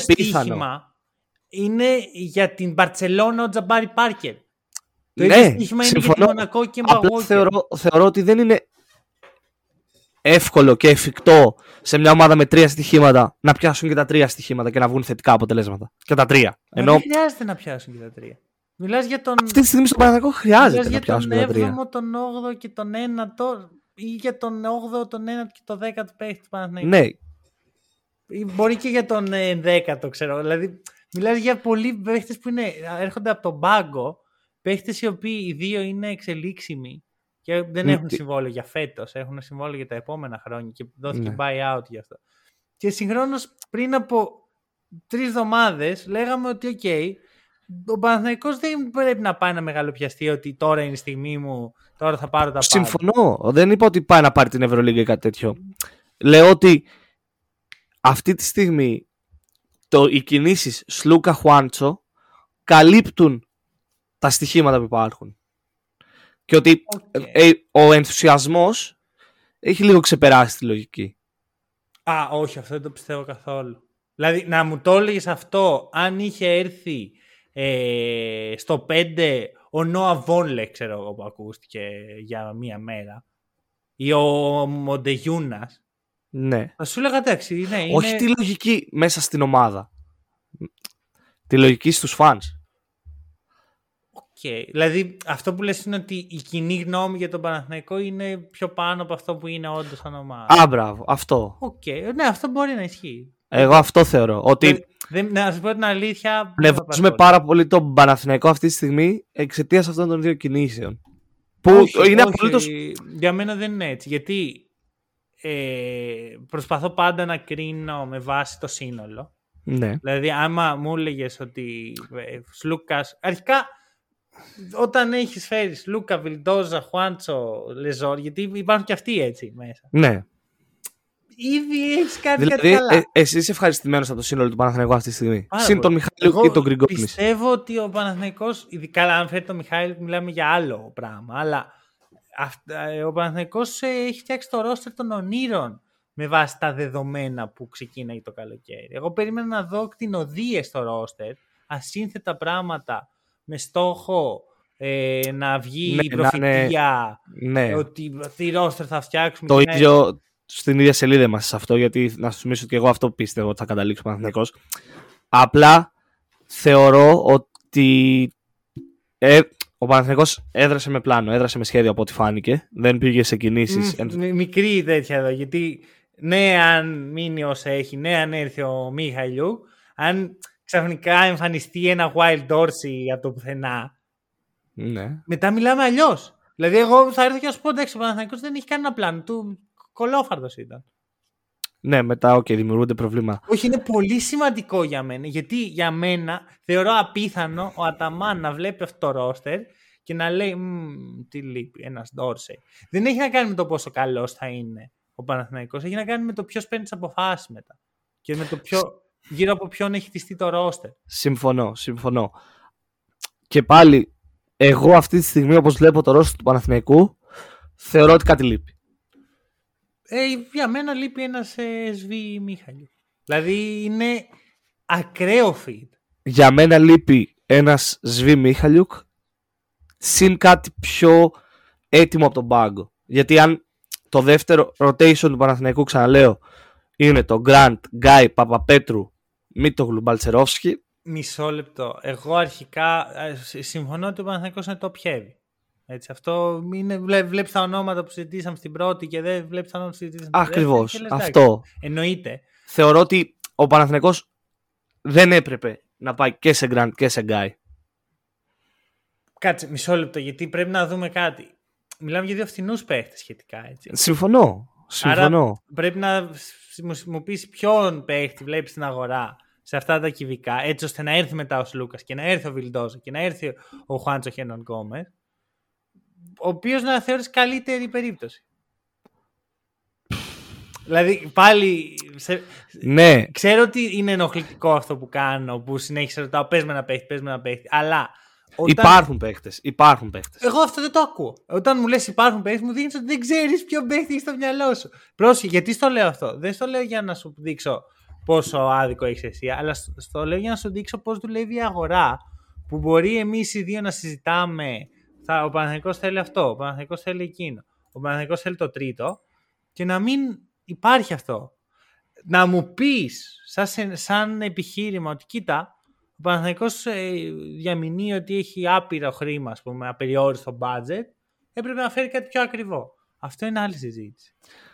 Δεν μπορώ να βρω το συμβόλαιο του παίχτη που εγώ- για μένα θα ήταν Για πες, ποιος απίστευτο fit. Στη δεύτερη. Είναι ο Τζαλίνι Σμιθ. Το, αυτόν σκεφτόμουν και εγώ τόση ώρα, να ξέρεις. Που είναι με μικρό Δεν συμβόλαιο. νομίζω ότι είναι πάνω από, ή κάτω από εκατομμύριο. Μμμ. Δεν πιστεύω ότι είναι κάτω από εκατομμύριο. Έχει Νομ- από καλέ σεζόν.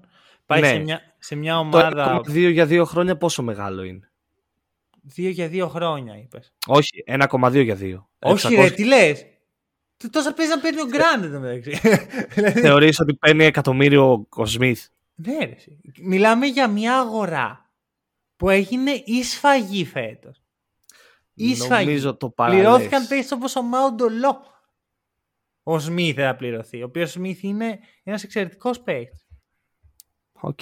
Συν ότι εγώ αν είμαι ο Σμιθ δεν έρχομαι να κάνω τα ρεπό του Σλούκα. Οκ. Δηλαδή, ξέρεις, είναι τέτοια κατάσταση στα guards του Παναθηναϊκού. Εντάξει, Εγώ δέχομαι να νομίζω ότι δεν είμαι believer του Grant και του, Balcer-, του Guy και του Balcerov. Όχι, όχι δεν είμαι believer. Όχι, δεν είμαι believer. Θεωρώ ότι είναι ρίσκο τρία στοιχήματα στην ίδια πεντάδα. Ρε, αυτό που λες στην ίδια πεντάδα, βγάλτε από το μυαλό σου. Γιατί μιλάμε για μια ομάδα που έχει διάφορα rotations. Στο 10 man rotation της. Εντάξει, για, για μένα δεν είναι. Συν ότι έχεις, ε, μιλάμε για μια ομάδα που θα έχει οριακά 12 παίχτες στο rotation, έτσι. Δηλαδή... Δεν νομίζω. Εντάξει, δεν μπορείς να πας στα playoff και στο Final Four. Υποθετικά μιλώντας. Προφανώς και όχι. Αλλά με 12... Με... Δηλαδή, ναι. εγώ αυτό που λες, δεν περιμένω αυτή η πεντάδα που λες. Γκραντ, Γκάι, ε, Παπαπέτρου, Μίτογλου και Μπαλσερόφ να παίζει 20 λεπτά ένα παιχνίδι όλοι Καλά, μαζί. Να προφανώς και 10 όχι. λεπτά ένα παιχνίδι όλοι μαζί. Προφανώς θα υπάρξει μία, ε, ένας κανονισμός μέσα στο ρόστερ για το πώς θα πάει το πράγμα. Είναι τόσο απλό. Δηλαδή Δε... δεν δουλεύουν, δεν είμαστε στο NBA που βγάζει την πρώτη πεντάδα και βάζει τη δεύτερη. Καλά, συ... μάλλον α, είμαι επηρεασμένος από τον Μπαρτζόκα που το κάνει αυτό όλη τη χρονιά. Ε, αυτό δεν είναι όμως... Ε, α, δηλαδή... δεν, δεν μπορώ να, να δω αυτό που βλέπεις εσύ και λες ότι ο Παπαπέτρου Ωραία, να στο πάω στο επόμενο βήμα. Αν η πεντάδα του, Ολυμπια... του Παναθηναϊκού η βασική είναι αυτή που είπες. Ναι. Σλούκα, Μιχάλιουκ. Ε, που πάλι δεν έχει σημασία γιατί αυτοί μπορούν να παίξουν τρία λεπτά. Και μετά να μπουν ναι. άλλους και να τελειώσει. Ναι, ναι, ναι. Αυτή το, Σλουκ, το Σλούκα, Μιχάλιουκ, Παπαπέτρου. Ε, Χουάντσο Λεσόρτ. Ωραία. Στην δεύτερη πεντάδα, όταν πρέπει να γίνει το δεύτερο rotation, όταν πρέπει να ναι. παίξει κάποιος στη θέση 3, ποιος παίζει. Ο Γκάι, ο Βιλντόζα ή ο Γκραντ; Ο Ματζούκας. Ή, πολύ απλά, άρα... ή πολύ απλά βάζεις μέσα τον ε, Γκάι, βάζεις το 3 το ΣΒ, ξεκουράζεις τον Παπαπέτρου. Υπάρχουν άπειροι τρόποι. Συμφωνώ. Σε, σε παρακαλώ. Αυτή Εγώ απλά βλέπω ότι είναι. Το πιέρι. Ποσοτικά λίγο. Αυτό το. Πρόσχε. Εδώ είναι όμως ε, ουσιαστικά το. Ο Παναθηναϊκός είχε, μια, είχε ένα budget και μια απόφαση. Ωραία θα δώσω το budget μου να πάρω ένα, δύο, τρεις, τέσσερις πάρα πολύ καλούς παίχτες, πέντε, άμα βάλεις και το ΣΒ και μετά θα πάω σε πιο φθηνές επιλογές ή θα πάω ένα εκατομμύριο στον καθένα, π.χ. λέμε τώρα, ή 1,2 στον καθένα. Αυτές είναι αποφάσεις που παίρνει η ομάδα. Τον... Όταν βλέπεις όμως ένα ρόστερ το οποίο τα χαρακτηριστικά του δένουν, έχει μέσα τις βεντέτες, έχει μέσα και τα στοιχήματα που ξαναλέω όλες οι ομάδες έχουν στοιχήματα. Και για κάποιε είναι πολύ πιο σοβαρές βεντέτες. Ε, εντάξει, καταλήγω στο ότι ναι, είμαι πολύ ευχαριστημένος. Και δεδομένου των συνθηκών, εντάξει, ξαναλέω ότι εγώ πιστεύω λίγο σε αυτά τα παιδιά λίγο παραπάνω από ότι εσύ από ό,τι φαίνεται. Ναι. Και α, ακόμα και αν δεν πιστεύω στους ίδιους, εντάξει δεν τους ξέρω προσωπικά να ξέρω πόσο δουλεύουν, πιστεύω στα χαρακτηριστικά τους. Να σου θυμίσω ότι ήμουν ένας από τους πιο μεγάλους φαν του Τζέριαν Γκραντ, έτσι. Το έχω ξαναπεί. Ναι. Τι, τι πήγε λάθος τώρα. Πήγε λάθος το ότι αν έρχονταν ο Γκραντ και ο Σμιθ ή ο Λό ή ο οποιοδήποτε. Άρα αντί χαλάει ο Γκάι δίπλα στο Γκραντ. Με χαλάει ότι είναι δύο στοιχήματα. Εντάξει, αυτό που λες στοίχημα και στοίχημα, παίρνεις ένα παίχτη. Όλοι οι παίχτες είναι στοιχήματα. Συμφωνώ, αλλά Χουάντσο, διαφορετικό. Θα σου φέρω ερωτηματικά για το Χουάντσο. Στην άμυνα είναι, είναι όντως ε, αξιοπρεπής. Γιατί το NBA είχε θέματα στην άμυνα. Ε, άλλο NBA, άλλο Ευρωλίγα. Τέλος πάντων. Άλλο, θε, άλλο θέτω, άλλο θέτεις. Θες να σου φέρω στοιχήματα, να σου πάω και στην άλλη πλευρά. Θες να σου φέρω στοιχήματα για τον Ολυμπιακό. Είσαι σίγουρος ότι ο Williams Goss δεν θα είναι πάλι μια μετριότητα που όταν θα έρθουν τα δύσκολα δεν θα, θα, θα Πόσο στοίχημα είναι ο Williams Goss και πόσο στοίχημα είναι ο Τζέριαν Grant; Ναι, αλλά ο Williams Goss δεν έχει την ίδια θέση στο rotation με τον Τζέριαν Grant. Θεωρεί... Εγώ πιστεύω ότι πάνω κάτω την ίδια θέση έχουν. Οκ. Okay. Εγώ αυτό που σου λέω, που θα ήθελα να το ακούσεις, είναι... Αλλά μ' αρέσει έτσι που έχουμε αυτό το conflict. Mm. Ιδανικά θα ήθελα να μην είναι Παναθηναϊκός Ολυμπιακός γιατί για ευνόητους λόγους. Ε, αυτό που προσπαθώ να σου πω είναι ότι κάθε παίχτη που παίρνει. Ε, συμφωνώ. Παίρνεις αλλά... μια απόφαση όταν τον παίρνεις. Ναι, είναι στοίχημα. Κάθε παίχτη. Προφανώς αν θα βγει μεταγραφή ή όχι. Αν αυτός ο παίχτη μπορεί να μου προσφέρει αυτά που θέλει. Ναι, συμφωνώ. Αλλά το ίδιο στοίχημα πήρε η Virtus παίρνοντας τον Τζαλίν Σμιθ. Το ίδιο στοίχημα ναι, πήρε ο Παναγενικό παίρνοντα. Ο Τζαλίν Σμιθ πήγε για βασικό point η Virtus. δηλαδή Πώς. Ε, δηλαδή, α, α, το ίδιο στοίχημα πήρε η Φενέρ παίρνοντας τον Μάνταρ. Το ίδιο στοίχημα πήρε ο Παναθηναϊκός παίρνοντας τον Γκραντ. Και ο Μάντα. Α, όχι, πήγε για backup του. Ε, Ρε, πάλι κακή, κακές, κάνεις κακές σκέψεις. Εγώ κάνω. Προσπαθώ να θέσω ότι υπάρχει ένα ποσοτικό θέμα. Ναι, αλλά αυτό είναι με βάση ότι τρεις παίχτες στο rotation είναι εκτός. Αν Ποιοι είναι; Αυτό που είπες τώρα ουσιαστικά είναι ότι έχεις βγάλει τελείως το σενάριο ο Γκραντ, ο Γκάι και ο Μπαλτσερόφ να μπορούν να προσφέρουν. Όχι, ποτέ. σε καμία περίπτωση. Έβγαλε ότι δεν. που μπορεί να γίνει. Δεν το αποκλείω. Απλά όταν παίρνεις τρία τέτοιου είδους στοιχήματα, δεν είναι. ή με τη λογική θα σου βγουν και τα τρία. Οκ. Εντάξει. Από αυτήν την άποψη. Απ' την άλλη, απ' την άλλη ο Παναθηναϊκός χτίζει. Ελπίζω για το μέλλον. Και δεν ελπίζω του χρόνου το καλοκαίρι να διαλύει πάλι πράγματα. Το έχουμε ξαναπεί αυτό. Ότι ο Ε, Παναθηναϊκός εάν, όμω- το- αν όντως, εάν όντως ο Παναθηναϊκός δεν έχει σκοπό, δεν έχει σκοπό, βάζω εισαγωγικά να πάρει τη φετινή Ευρωλίγκα, δεν δηλαδή διαλύσει τα πάντα αν δεν πάρει τη φετινή Ευρωλίγκα, Μμμ. και έχει σκοπό να πάρει την Ευρωλίγκα του χρόνου, του παραχρόνου, πάει πολύ του παραχρόνου γιατί ο Λούκας ο βασικός σου point guard γίνεται το 36, ε, αν έχει σκοπό του χρόνου, θεωρώ ότι είναι εξαιρετικές οι κινήσεις. Ναι, κοίτα, βασικά εγώ αυτό που σκεφτόμουν. Εντάξει, εγώ ε, δεν, δεν μπόρεσα σήμερα να μιλήσω για το πόσο καλό fit είναι ο Μίχαλιου στον Παναθηναϊκό. Θα μιλήσω, ελπίζω κάποια στιγμή να μου δοθεί η ευκαιρία. Θα σου πω το εξής.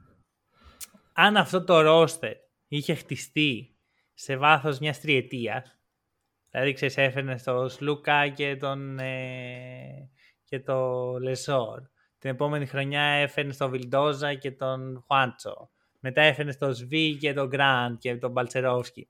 Θα σου λέω εντάξει, ο Παναθηναϊκός είναι κορυφαία ομάδα. Επειδή όμως πρόκειται για μια κατάσταση που δεν ξέρουμε πώς θα δέσουν αυτοί οι παίχτε. Αγωνιστικά. Εντάξει, αγωνιστικά μπορούμε να το φανταστούμε. Πώς θα δέσουν σαν χαρακτήρες. Ναι. Δηλαδή, α, παίζει και αυτό ρε παιδί μου, να, να μην τα βρουν μεταξύ τους. Βάζεις 12 νέους ανθρώπους, βάζεις και, το- βάζει και το Ματζούκα αυτή τη στιγμή μέσα, ο οποίος ξαφνικά βλέπει όλη τη νέα ομάδα του να έρχεται. βάζεις 12 νέους ανθρώπους στη συζήτηση, στο, στο ίδιο τραπέζι, καθίστε και βρείτε τα. Δεν είναι απλό. Μμ. Και εδώ είναι που γίνεται μεγάλο το ρίσκο του Παναθηναϊκού. Γιατί όσο περισσότερους παίχτες φέρει σε μια ομάδα, τόσο περισσότερο είναι τα, τόσο περισσότερες είναι οι πιθανότητες να αποτύχει τελείως. Γιατί ξέρεις, μπορεί να φέρεις τον παιχταράκι τα σχετικά και να πάει κατά διαόλου γιατί το. Ναι, όχι, σίγουρα. Συμφωνώ απολύτως σε αυτό που λες. Ε, και το, ε, όντως είναι ένα θέμα το πώς θα δέσουν αυτοί οι χαρακτήρες όλοι μεταξύ τους. Ε, και εμείς φανταζόμαστε πώς θα δέσουν στο παρκέ. Απ' την άλλη δεν είμαστε σίγουροι το πώς θα δέσουν στο παρκέ. Καλά, εννοείται. Ε, Ε, χαρακτηριστικά Χαρακτηριστικά, Και για μένα εκεί έγκυται όλα. Εκεί είναι, γι' αυτό το λόγο είμαι τόσο θετικός με τον Παναθηναϊκό αυτή τη στιγμή. Ο- Που, θετικός που πριν λίγο είπα ότι μπορεί να πάνε όλοι κατά διάολο. Ε, γιατί τα χαρακτηριστικά βγάζουν τόσο νόημα. Που λέω και. ναι. ναι. Ε, Δηλαδή κάτι, κάποιος εκεί Όχι, μέσα όχι. είπε κάποια σωστά πράγματα. Το ξανα... Ναι, ναι, ναι, συμφωνώ σε αυτό και ξαναλέω αυτό που είχαμε πει και στο προηγούμενο και σε αυτό το Eurostep ότι φαίνεται ότι πήγε βάση πλάνου μέχρι τώρα. Αυτό είναι... Και ότι δεν πήγε σε απλά κινήσεις ενθουσιασμού. Αυτός το, σου σε αυτό ξαναλέω. συμφωνώ. Δε, θα φανεί Ε, από τον Dorsey. Είναι μέχρι τώρα. Μέχρι τώρα, μέχρι τώρα. Έχει μεγάλη σημασία για μένα αυτό. Γιατί ξέρεις, ε, ακούγεται πάρα πολύ ο Ντόρσεϊ. Ρε Σαν- φίλε, να σε ρωτήσω κάτι όμως. Θεωρητικά, θεωρητικά εφόσον εσύ θες τον Μίχαλιου και το 2, γιατί σε χαλάει ο Ντόρση. Γιατί ο Μίχαλιου προσφέρει. Καλά, αρχικά το μέγεθος του Μίχαλιου. Ο Ντόρσεϊ στην άμυνα μπορεί να είναι ο χειρότερος αμυντικός του Παναθηναϊκού φέτος, άμα, άμα τον βάλεις σε αυτό το ρόστερ. Και ο- το κυριότερο, που για μένα δεν πρέπει να το κάνει ποτέ μια ομάδα αυτό, ο Ντόρσεϊ ουσιαστικά παραγωνίζει τον Γκραντ. Το, συγγνώμη, τον Γκάι. Τον αφήνει εκτός. Παίρνεις λοιπόν ένα παίχτη του. Γιατί δίνεις- ο Ντόρση παραγωνίζει τον Γκάι και ο Μίχαλιου όχι ρε φίλε; Γιατί ο Μίχαλιου ανεβαίνει στο 3. Ακριβώς. Άρα ο Παναθηναϊκός θέλει παίχτη στο 3. Ε, Μα, ο, μα ο Μίχαλιου Ξαντριάρη θα έρθει. Το, ότι θα, το ότι σου είπα εγώ ότι θα ξεκινάει στο 2. Δεν σημαίνει ότι θα παίζει τα πιο πολλά λεπτά στο 2. Ακριβώς. Είναι Εκεί σχήμα. θέλω να καταλήξω. Ε, τι, δεν- πού είναι το πρόβλημα; Ότι ο Παναθηναϊκός στα guards, εφόσον ο Μίχαλιουκ θα παίζει τα περισσότερα λεπτά στο 3, έχει θέμα. Οκ. Δηλαδή τα 10 λεπτά ή 5 λεπτά του Μίχαλιουκ δεν σε συγκινούν σε ένα, στο 2. Δεν νομίζω ότι η πεντάδα Μίχαλιουκ με Παπαπέτρου λειτουργεί. Βασικά αυτή τη στιγμή. Ε, αυτό. Εγώ αυτό που φαίνεται από αχνοφαίνεται στη συζήτηση είναι ότι θεωρώ ότι ο Παπαπέτρου δεν μπορεί να είναι πάνω από 20 λεπτά στο παρκέ. Κοίτα, θεωρητικά παίρνει το Μίχαλιουκ για να μην Ακριβώς. να είναι. Αυτή είναι η λογική. Το ότι αν παίζει ο Μίχαλιουκ 20 λεπτά στο 3, mm παραπάνω από 20, 22 και 5 λεπτά στο 2. Καλά, σημαίνει... ρε, μην μετράς λεπτά. Γιατί μετράς λεπτά τώρα; Με, Γιατί με, προσπαθώ να, σου, δι... αυτό το πράγμα. να σου δείξω ότι υπάρχει είσαι... ποσοτικό θέμα. Τι, τι, τι να με, με μετράς λεπτά θα βρεις. Δηλαδή άμα μια μέρα ο Βιλντόζα πιάσει φωτιά και παίξει 30 λεπτά. Δεν Εσύ θα... μέτραγες λεπτά πριν για Παπα-Νικολάου και Μακίσικ. Όχι, όχι. Εγώ σου είπα, ένα πράγμα σου είπα. Ότι αν ο Παπα-Νικολάου παίζει consistently 25 λεπτά, υπάρχει θέμα. Ναι, το ίδιο και ο Παπα-Πέτρου παίζει 25 λεπτά, υπάρχει θέμα. Είναι μείον ναι, για τον Παναθηναϊκό αυτή τη στιγμή. Αυτό το ακούω που λες. Βέβαια. Αυτό. Καλά, μισό. Όπα, time out. Είσαι τόσο σίγουρος ότι ο Παπαπέτρους σε ένα σωστό σύνολο δεν δουλεύει, γιατί. Ναι, δεν, δεν δούλεψε φέτος στην Παρτιζάν. από τα πιο σωστά σύνολα επιθετικά της Ευρωλίγκας. Εξήγησέ μου γιατί δεν δούλεψε ο Παπαπέτρους στην Παρτιζάν. Τι, γιατί δεν δούλεψε, γιατί ήταν ο ένατος παίκτης στο rotation κατέληξε να είναι. Ήταν; Κατέληξε να είναι ο ένατος παίκτης στο rotation. OK. Okay. Σε μια ομάδα που πήγε. Ε, τε, έφτασε ένα βήμα από το Final Four έχοντας κανονικό ρόλο μέχρι και το τέλος της σεζόν είναι κακό. Και με το που έφυγε ο Παπαπέτρο, ο, η Παρτιζάν πήρε παίχτη στα ίδια στα χαρακτηριστικά του. Ίσως λίγο καλύτερο. Ένα αυτό. Δύο, ε, η διαφορά είναι ότι εσύ θέτεις που αυτό είναι πιθανό, αυτό θα φανεί. Έτσι κι αλλιώς αυτή είναι η ιδέα του φετινού Παναθηναϊκού. Δεν ξέρουμε πώς θα πάει το rotation. Mm.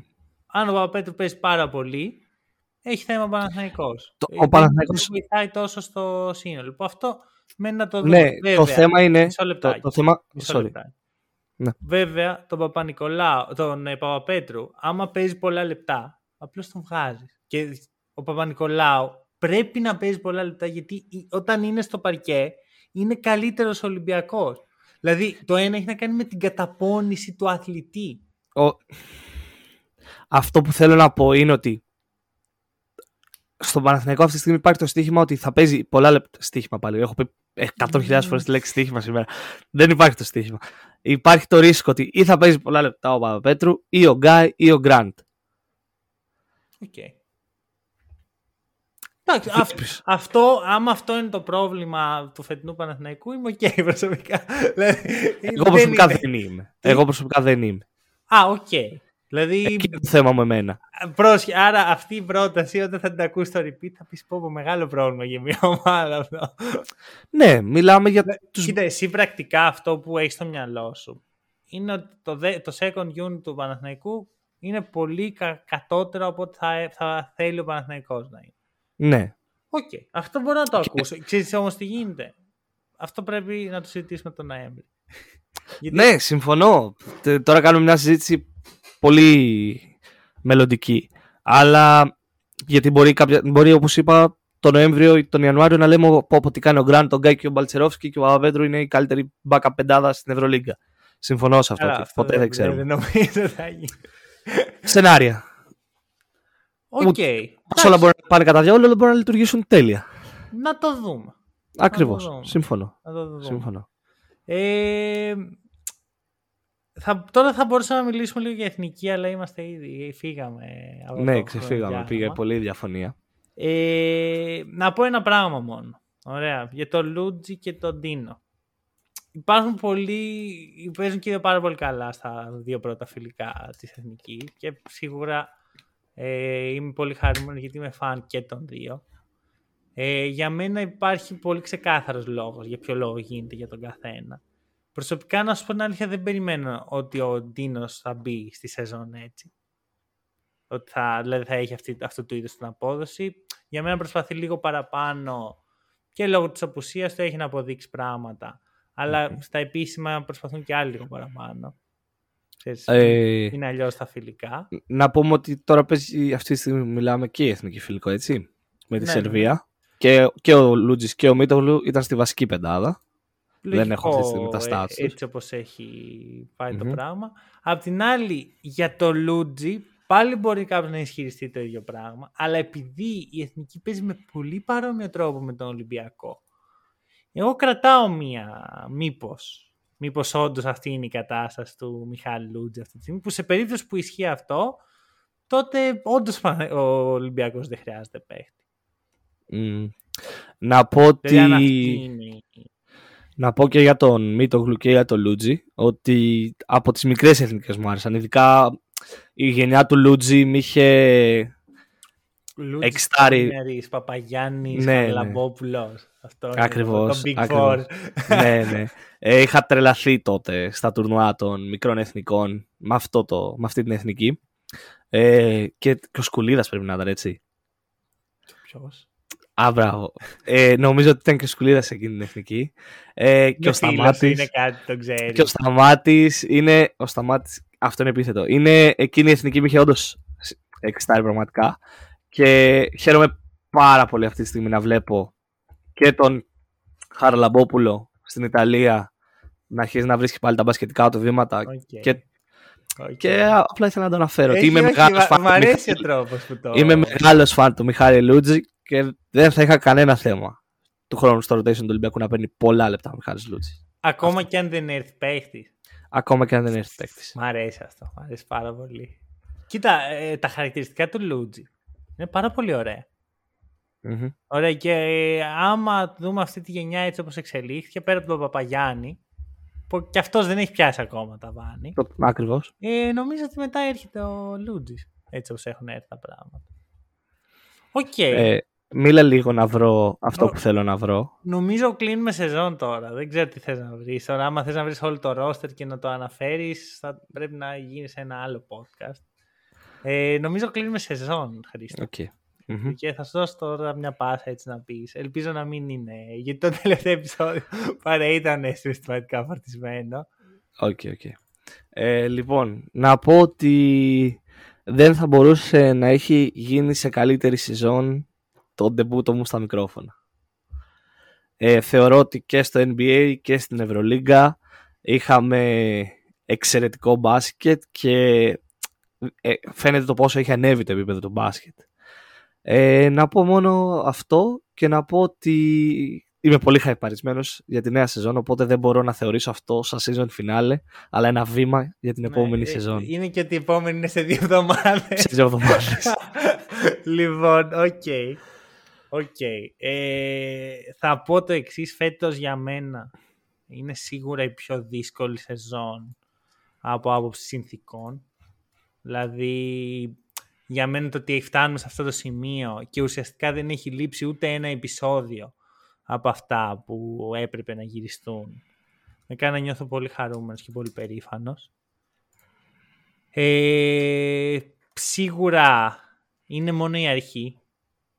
Τρεις ή μισή σεζόν είναι μόνο η αρχή, λοιπόν. Θέλω να δώσω μεγάλο ευχαριστώ στον Νίκο και πάλι. Να πω, καλώς, να καλωσορίσω και να ευχαριστήσω γιατί και αυτοί με τον τρόπο τους έχουν βοηθήσει φέτος.